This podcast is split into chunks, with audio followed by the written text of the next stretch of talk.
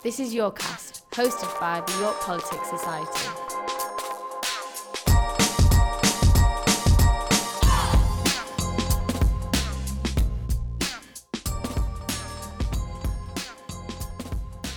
Hello, everyone. Uh, welcome to Your Cast uh, from the uh, lockdown bunker. Uh, I'm Charlie. I'm speaking from uh, my parents' home in Kent.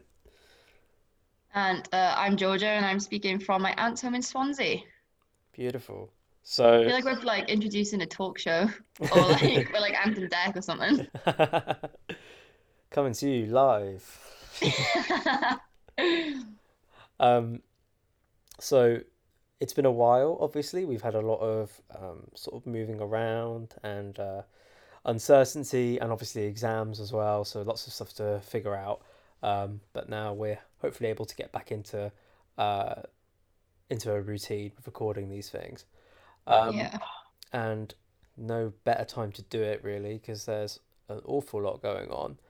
Um, too much, asked me a- some might say. yeah, if you'd asked me a month ago what we'd do the next one on, it would obviously been the pandemic. Um, and we will properly cover the pandemic at some point in the future, I think, just because we have we'll have plenty of time to, because this is, you know, not something that's likely to end anytime soon. Yeah, you made me laugh the other day when you when I said, "Oh, um, we should do it on Chromos." You were like, "It's gonna be around a while," and I was like, "Oh, that's, that's like a reminder." Like, ah, Yeah, this isn't going to be like gone in two weeks. We're going to have loads of time to collect our thoughts on it. Um, and they'll, things will be constantly moving and stuff. So I feel like if we'd recorded one a month ago, almost everything we would have said would have been irrelevant. You know, the situation changes every day. But uh, now, uh, the most kind of uh, important thing that's going on is definitely uh, what's sort of spawned as a result of the uh, the killing of George Floyd by police in Minneapolis in America, um, sort of uh, the protests that have uh, erupted as a result of that first sort of locally in America and then of course spreading across the country and now across the world. We've had protests in London, uh, even in my little town of Tunbridge Wells, which is kind of, kind of, kind of yeah, cute, they really. one in Swansea. Yeah. Uh, so I mean, yeah, no matter where you are, you've probably um, either you've seen them in person or definitely seen them on the news, uh, social media as well, obviously, um, because it's not just the protests themselves. They've sparked uh, a, a broader conversation about race, uh, the role of the police, uh, these sorts of things.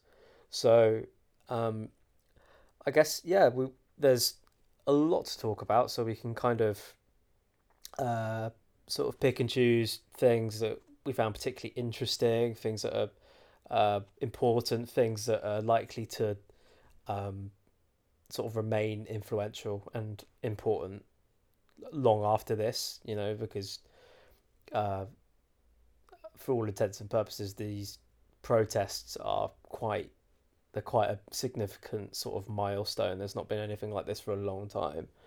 Um, Definitely. I think there's been a there's been, you know, different kind of moments of traction behind the Black Lives Matter movement because obviously police brutality has been such a long-standing issue, but I feel like this time has really been the time that kind of it's had so much more people, like so many more people getting behind it.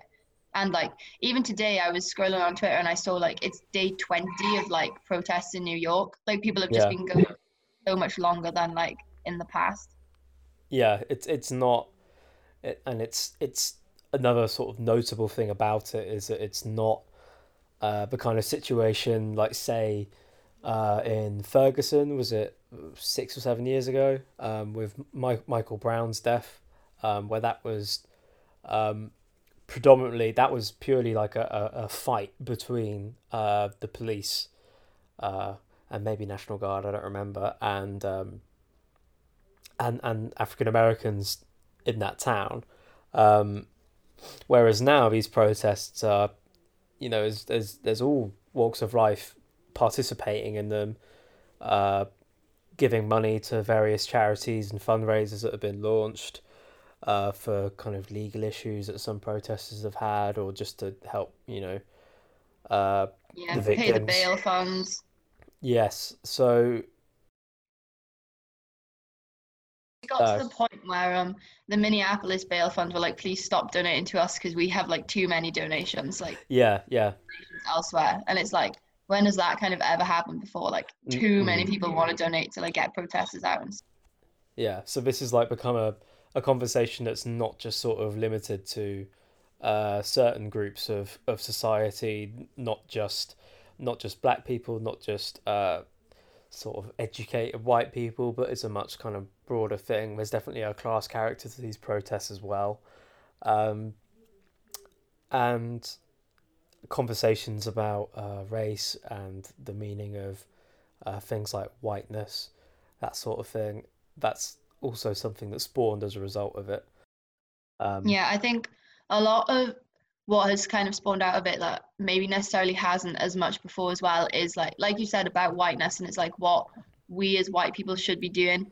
I think a lot more people have realized this time around like this isn't just like a black v white issue or like black people versus police issue. Like if we have a position of privilege then we should be using it to kind of you know like lend our support and just make the cause like more of a like a universal thing.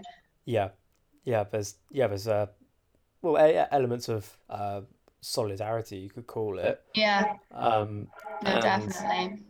and there's kind of uh, some people are sort of uh, the conversations moving beyond like how white people should speak to black people on like an interpersonal level to sort of addressing this issue as a st- systemic one. Um, Yeah. and it's it's no longer about uh, people being taught how to uh, acknowledge their whiteness in the workplace or something, which can only really go so far to address Yeah. a problem uh, into something where you know everyone is taking to the streets, uh, tearing down statues, um, which is uh, sort of a, a specific thing which we can get onto because that's uh, that's one of the sort of carryovers that's made its way over to the UK and has perhaps become Yeah. the headline story over the kind of initial things about police brutality. It's moved on to a, a wider conversation about uh, uh, Britain's colonial past um, and things like that. Yeah, no, definitely. I think at first it was definitely more like obviously because it was sparked from a police killing, it was definitely a conversation of police brutality. And then it has really opened up in a way that it hasn't before because it kind of made people like even people like us in the UK kind of think and look and be like, well, obviously we need to, you know, show like you said, solidarity with people in America, but also what are we doing in the UK? Because I think there is this big belief that the UK had a colonial past and that was it, and now we've like conquered racism and like we're so much better than the US. But then Yeah, everyone just kind of took a step back and was like, oh well, actually, you know, even with the statues, everyone was like, well, why are we just allowing this to kind of still go on? yeah, because there's kind of an assumption that because like, well, most police don't carry guns here, uh, Yeah. that it's just not as bad as it is in America. And in that sort of specific area, that's kind of true, but uh, there's still sort of racial profiling done by police. So, you know, black people in the UK or uh, ethnic minorities generally are sort of, you know, disproportionately uh, Yeah, they're handled in a different way by the police. Um, and of course, yeah, there's other uh, there's other things about race in this country um, which you know also need to be talked about as part of this whole sort of holistic conversation. yeah. Um, That there was a there was a statistic somewhere I can't find it now, but it said something like, I, it just really kind of made me realize it was something like um South Wales Police because obviously I'm in Swansea at the minute. It was like South Wales Police are something like six times more likely to stop and search you if you're like a black man than if you're white. mm, And I was like, it does make you think because obviously when you are like sharing posts or like reading stuff about like justice for George Flo- George Floyd or like justice for um other people who've been killed like by police brutality in America, but then it actually is such like at a root level, like it's in your community. yeah, Like, there's there's Not be something everywhere. killed, but like it's still like you know it is kind of purveying through even like you know where you like you said like your little village of like Tunbridge Wells, it still is happening. Yeah, that and it's yeah, even if there's not like I don't know if we have a statue of some kind of slave trader here, but like Yeah, um the uh, institutional and systemic racism, it, it you know it goes everywhere. Even Yeah. though uh, there are well, this is an extremely white area that I live in.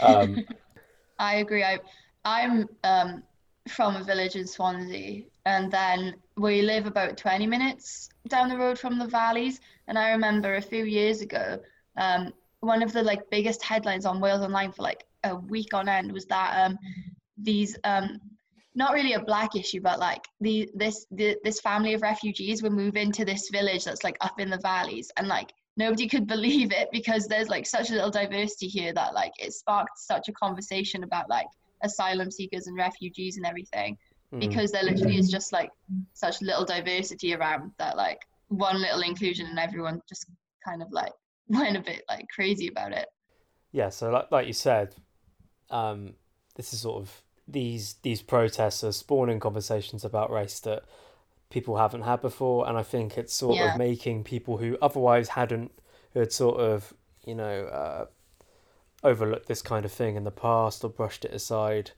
have uh, given people cause to think about um, what what racism actually looks like, you know, uh, and it can be in uh, kind of very overt forms, um, such as things like police brutality, you know, disproportionately affecting uh, certain groups in society, higher incarceration rates, that sort of thing, but also uh, more kind of uh, subtle things that you know are hard to sort of look at from a like analyst not analytical but uh, statistical point of view but uh, things that will like, definitely form part of the sort of lived experiences of black and minority people um, definitely in America, in the UK, and or everywhere.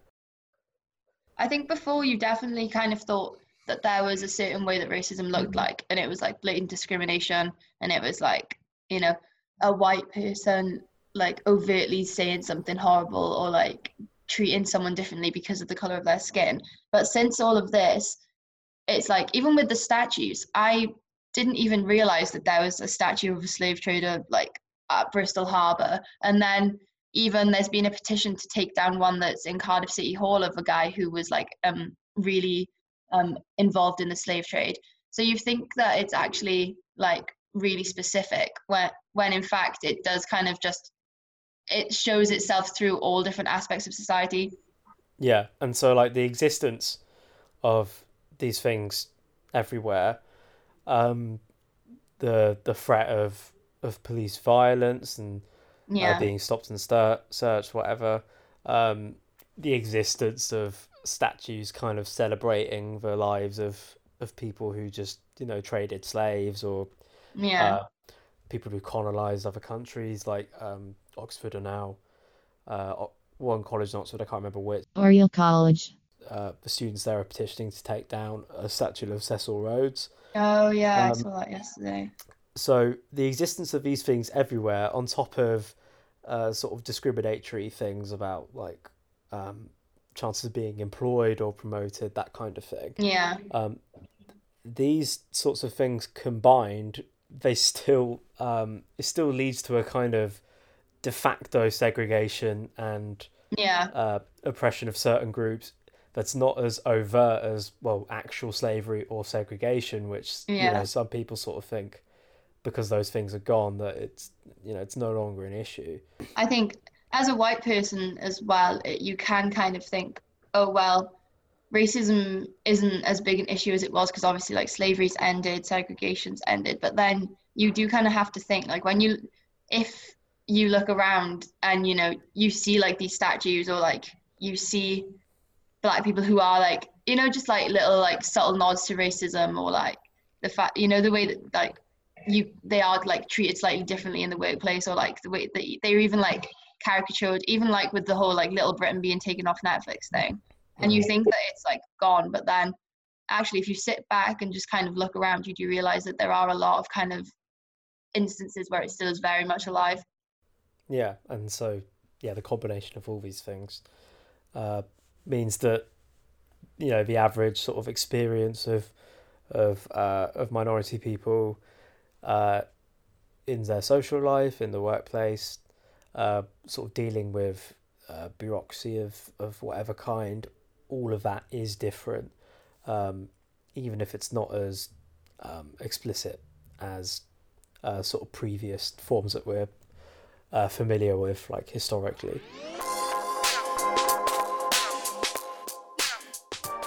What was the name of that guy who got attacked by the police? You know, the white guy.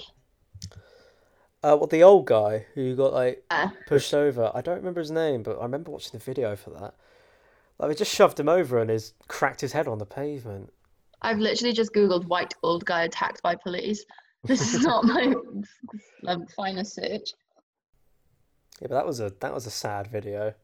Yeah, no. Um, my friend told me yesterday that apparently he is like in critical condition.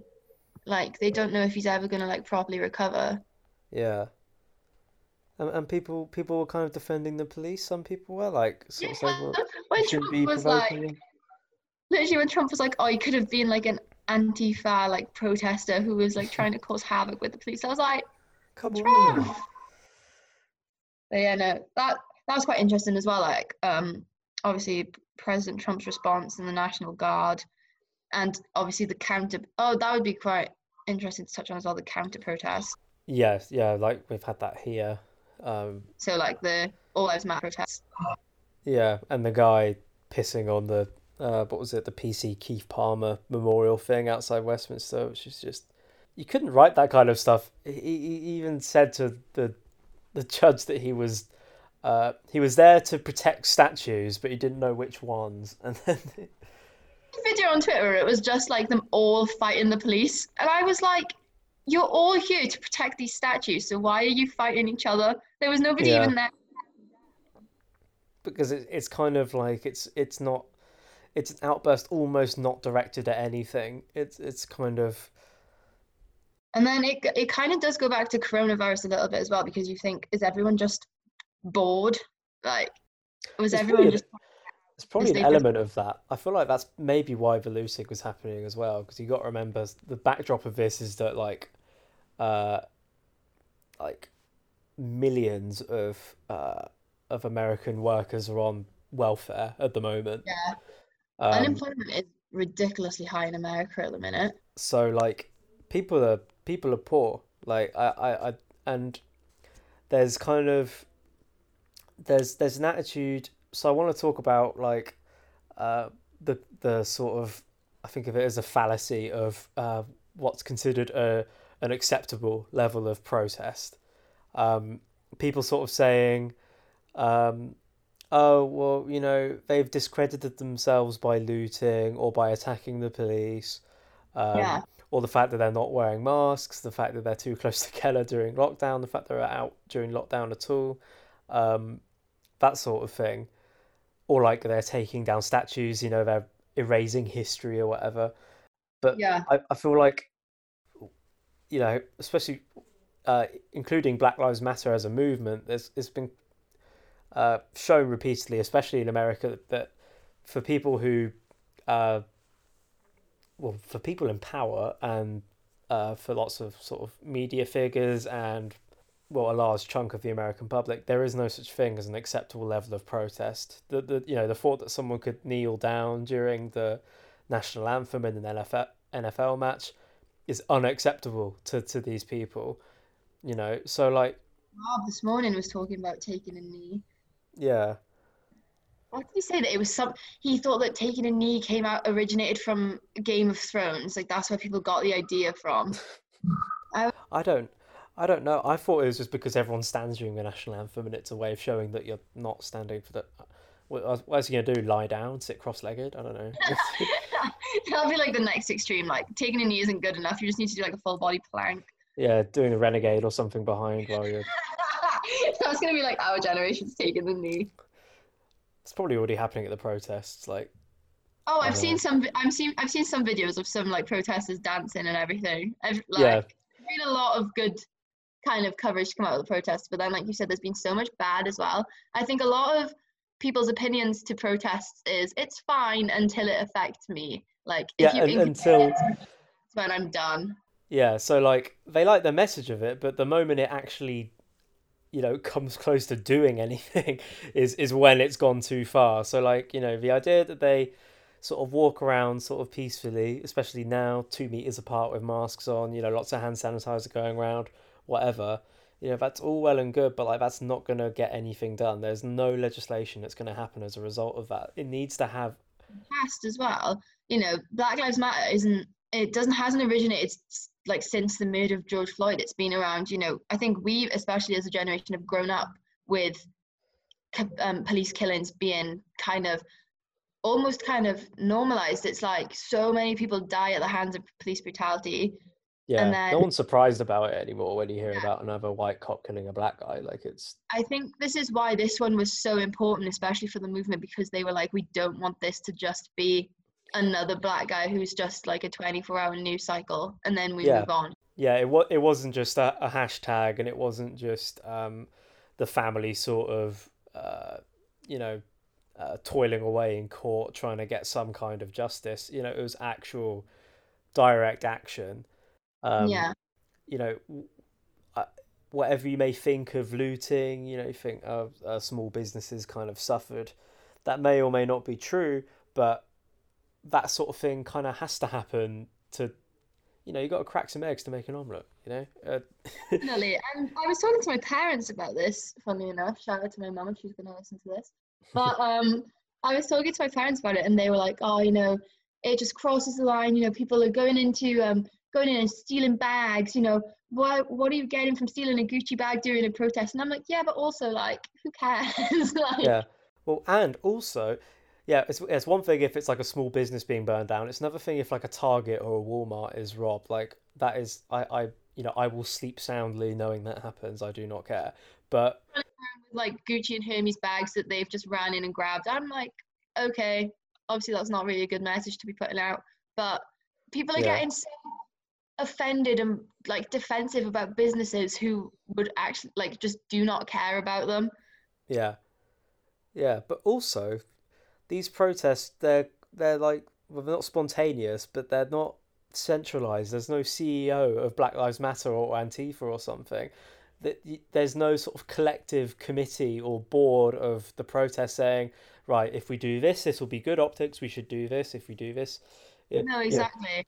If if if if you have police killing people for no reason, there's going to be an outburst. The the question should not be of how should the protesters behave, but like maybe what the fuck are we doing if this is what we're driving people to end up, you know, if if causing a sort of reaction from people. A lot of people have been focusing on oh the pro- the way the protesters are behaving. It's like well the cause for the way the protesters are behaving is the way the police have been behaving for yeah. years, years and years. Yeah, it seems like protesters are held to a way higher standard than the fucking police are, who are meant to be enforcing the rule of law and whatever. But like you said, because there's no CEO of Black Lives Matter, you know, if someone decides that they want to burn down a shop or like a Chick Fil A or like something American, no, like who is held accountable for that? And then I think that makes it so easy for people who are like against the Black Lives Matter movement to kind of turn it into, oh well, you know, they're all just rioting and looting and it's just an excuse. And it's like they use it to discredit the entire thing. And it's um, like it's all that you know, one bad apple doesn't spoil the bunch and whatever the message is still the same. It's not like uh, Black Lives Matter is institutionally kind of against small businesses or something, you know, in the same way that the American police is quite transparently uh, sort of well race like institutionally racist and not not just because some police shoot black people when they have no reason to, but also because um, there's a very obvious closing of the ranks of police when that sort of thing happens. You know, there, there's there's no proper accountability. All the sort of internal measures of dealing with police are not exercised properly. Um, you know, considering the gravity of what they of what, what something like you know, killing an innocent person that is, you know, that there's no sort of proper justice exacted by the police when they have it when they easily can.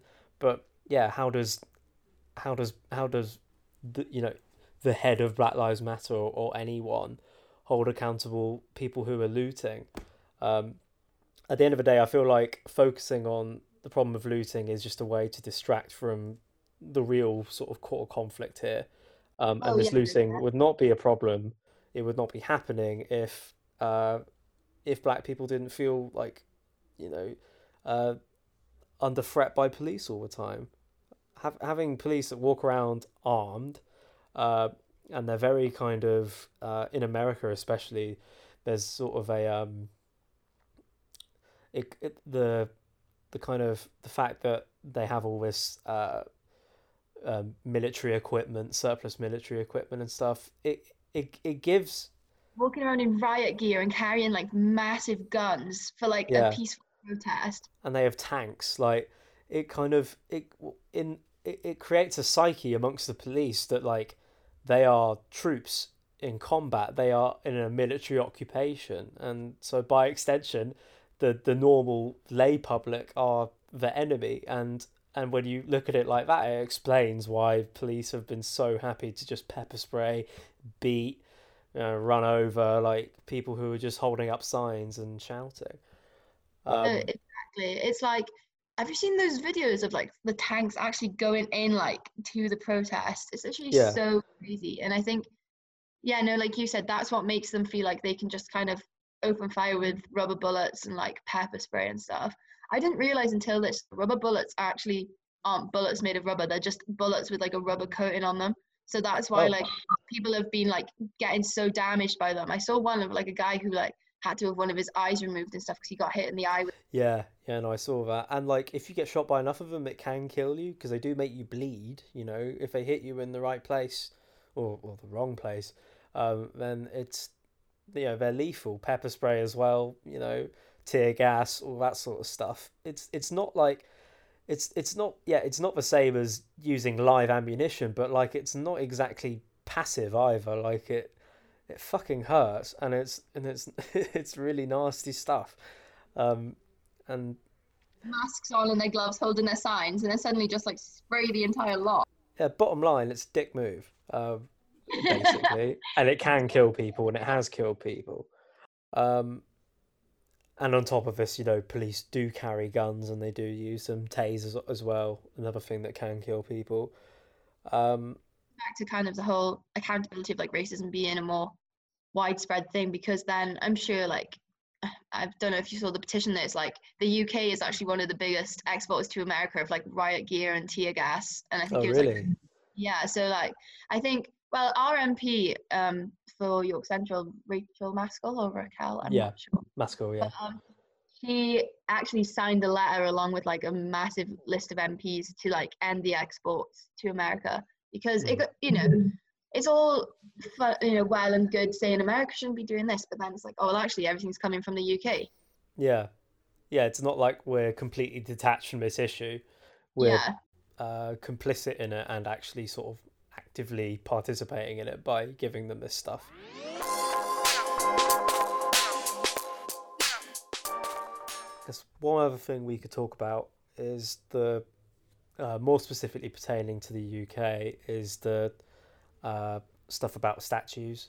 Because Yeah. this has been a thing that's been going on in America for uh, quite a few years now, with like the Confederate generals and stuff. There, statues that, that are up in um, in the American South being torn down by protesters. Um, all that a few years ago, and they were like tearing down the flags, and yeah, people were getting imagine, so offended by it. mm, and I imagine that's uh, what's kind of inspired uh, the actions that people have taken in Bristol. Um, why why the government's now put up this massive metal box Oh around the Churchill statue in London. Um, it's so funny. It, it looks it looks hilarious.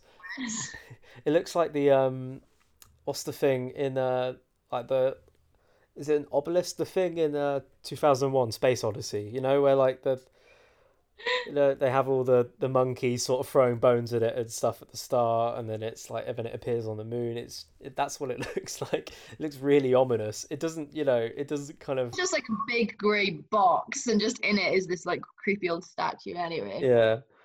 Um, I've seen a lot of the debate about the statues kind of saying, you know, I've learned more about the statues since they've been pulled down. And I'm like, well, yeah, that's actually true. Because, like I said earlier, I didn't even know like who Edward Colston was until he was like being dumped in Bristol Harbour. Yeah, the, the the statues don't people don't learn history from statues; they learn it from school, uh, and you know, maybe not defunding school would be a better solution to this than keeping up statues of slave traders. I think, um, but also like yeah, statues. It's, I mean, literally, it's a way of immortalizing something. It's it's it's a way, and it and statues inherently kind of uh, glorify what's portrayed. Like if they were just to teach people about things, then would you have like a massive statue of Hitler in like the Holocaust Museum or something? Obviously not. That would be in extremely poor taste, and that's why, you know, having statues of slave traders is an extremely poor taste when we're now meant to live in a multicultural, you know, diverse society where people are equal.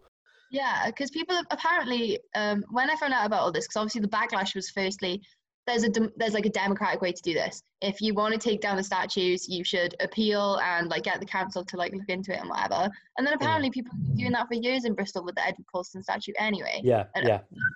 Actually, and with Black Lives Matter movement and the traction, obviously everyone's first defense is kind of, you know, do it democratically. There's a reason that councils exist and stuff. And it's like, okay, well, actually nobody had been listening until mm. This happened. And even now, like this has trickled down. Even like I mentioned earlier, there's a car- there's a statue in um, Cardiff City Hall or somewhere uh, of a um, of a guy who's like a was really involved in the slave trade, and only now is it like Cardiff's kind of thinking, oh, we should take this down, and only now yeah. councils everywhere thinking, oh, we should take these down because they're a they're scared of them being torn down in the first place, and b because they're hmm. actually listening. Yeah, like it's it's been shown that yeah, in the case of the Edward Colston statue, that uh, any kind of attempt to uh, bring it down uh, democratically was constantly frustrated and just ignored. Uh, what what's led it to happen was direct action, uh, sort of people taking you know what they believe to be right or the law kind of in their own hands. Um, and yeah, the only reason that Cardiff uh, City Hall would consider doing taking it down is because the threat of it being done by the public anyway. Um, so like I think it's important that the protests do have kind of an element of violence to them in the sense that it gives the protest like teeth, like it, it, it makes it makes them potent and it actually it, shows gives them the ability to exact change. Yeah, it literally shows the people in charge like you know you can't silence people for so long or like pe- people are fed up like people want change people especially in you know black people in america but also black people in the uk even you know white people in the UK who like um, show solidarity with the Black Lives Matter movement because you know I don't think either me or you are particularly keen on having some old racist guy like immortalized like in really public places. Yeah. And it's like it you reflects said, badly on where you live and like yeah. and it's like like you said if statues were meant to teach people then why would they be just like standing so tall and proud and like made out of like marble or whatever. Like if they were meant to just teach people like this guy's bad, then we wouldn't have him like standing so nice yeah. and jolly in the middle of like city hall or whatever. Yeah, and also a kind of another point is like the statue, uh, the Edward Colston one. It was like graffitied and kind of defaced, and then tipped into the river, and now it's kind of uh, got some kind of erosion from that. And now it's it's been it took it was taken out by the council in the middle of the night, and now it's going to be put in a museum. And like I'd ask people to consider what's like more valuable like for history. Having that statue there at the harbour, you know, just clearly just kind of celebrating the accomplishments of Edward Colston, or that same statue in a museum with you know physical evidence of uh, scorn that people had towards it, uh, and kind of and creating a kind of um, uh, sort of an Im- image that embodies the entire uh, kind of thrust of the Black Lives Matter movement. I think that's much more interesting uh, and historically important than just the statue of Edward Colston, who you know who exists and we know who he was anyway. You know, like yeah, like you're more likely to go to the mu- like a museum like bristol museum or whatever and read about him and then be like oh this has been taken down because and then like talk about his past instead of just like walking past him when you're down bristol harbour and being like oh never really caring to look into who that guy is. Yeah yeah. The thing that i've kind of learned as well from these protests is like if black people or people of color are telling you something like as a white person listen to them like if Yeah. black people are saying we don't like this statue because this guy literally like was involved in the slave trade and probably like killed like thousands of our ancestors then just be like okay like you know we appreciate what you're saying Mm. it's so people are so quick to defend and kind of try and dictate to black people what should be what they should like what they shouldn't find offensive or what they shouldn't find like it's like even with like little britain being taken off netflix it was all oh snowflake's gone mad. But it's like well actually why don't we just listen to people and then just kind of work out you know what we act like a bit of compromise. Yeah, well, we have to tear the statue down because if we'd listened in the first place and you know apologized for putting up a statue of a racist in the first place then we wouldn't yeah. here anyway. Yeah, we wouldn't have had this uh, kind of uh, ugly, unceremonious disposal of a statue. But that's kind of what's inevitable. It's, it's what's happened because there was no other way of doing it. Um, and yeah, there's like a there's a, there's definitely like a talking down to people who are involved in these protests, like telling them who don't really know what they want, uh, and that they're actually harming what you know their chance of achieving their goals by doing this. Um, I think they're doing the opposite. I feel like they're coming closer to actually bringing about proper change than they have done before, but exactly because of this kind of stuff, because it it it's, it actually uh, threatens the status quo in like a meaningful way, and it goes beyond the hashtag and people posting black squares on Instagram or whatever. It's actually much more substantial.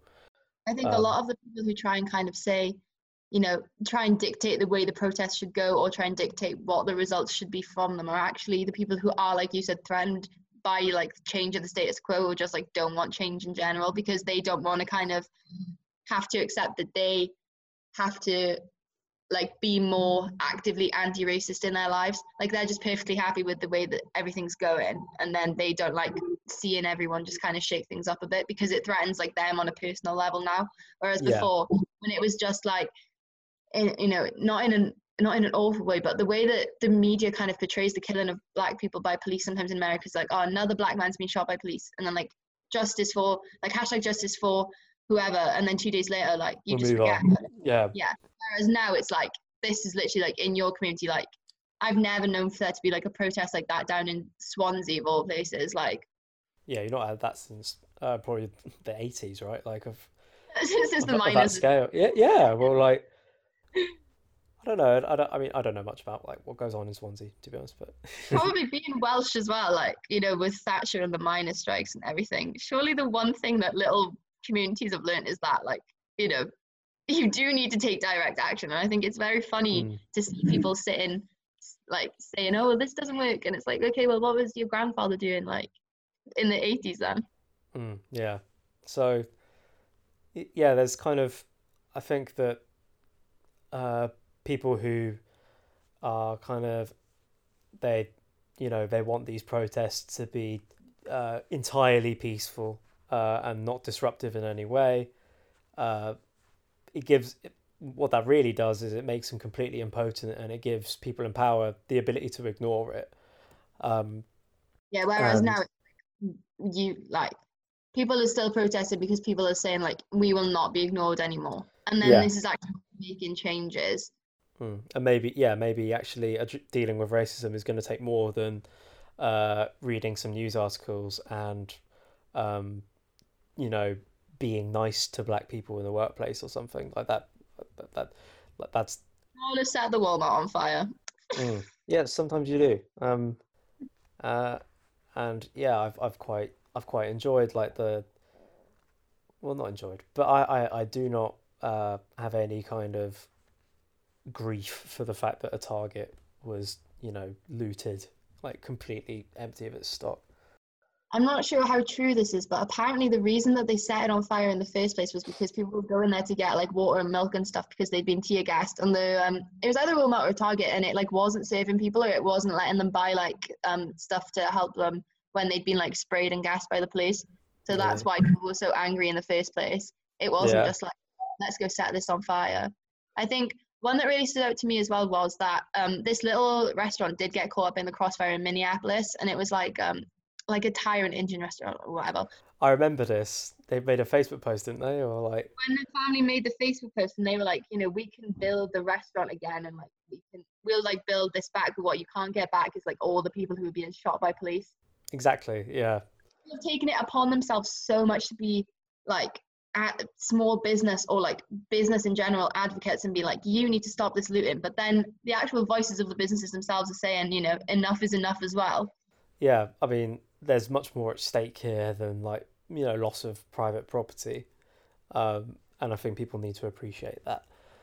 Um, if we actually want to, if we, if you actually care about uh, racism sort of being tackled and race ceasing to be like a, a defining issue in uh, people's lives, uh, like in how successful they are or you know their life expectancy, um, then you need to accept that yeah, you got to crack some eggs to make an omelette, basically. So yeah, those were kind of our uh, thoughts on um, the protest going on at the moment. Um, thank you if you've been listening this far. Probably will be our longest episode that we've put up so far. So uh, yeah, thank you for listening. Um, very and much ho- and hopefully we'll be uh, back with another se- another episode uh, in the near future.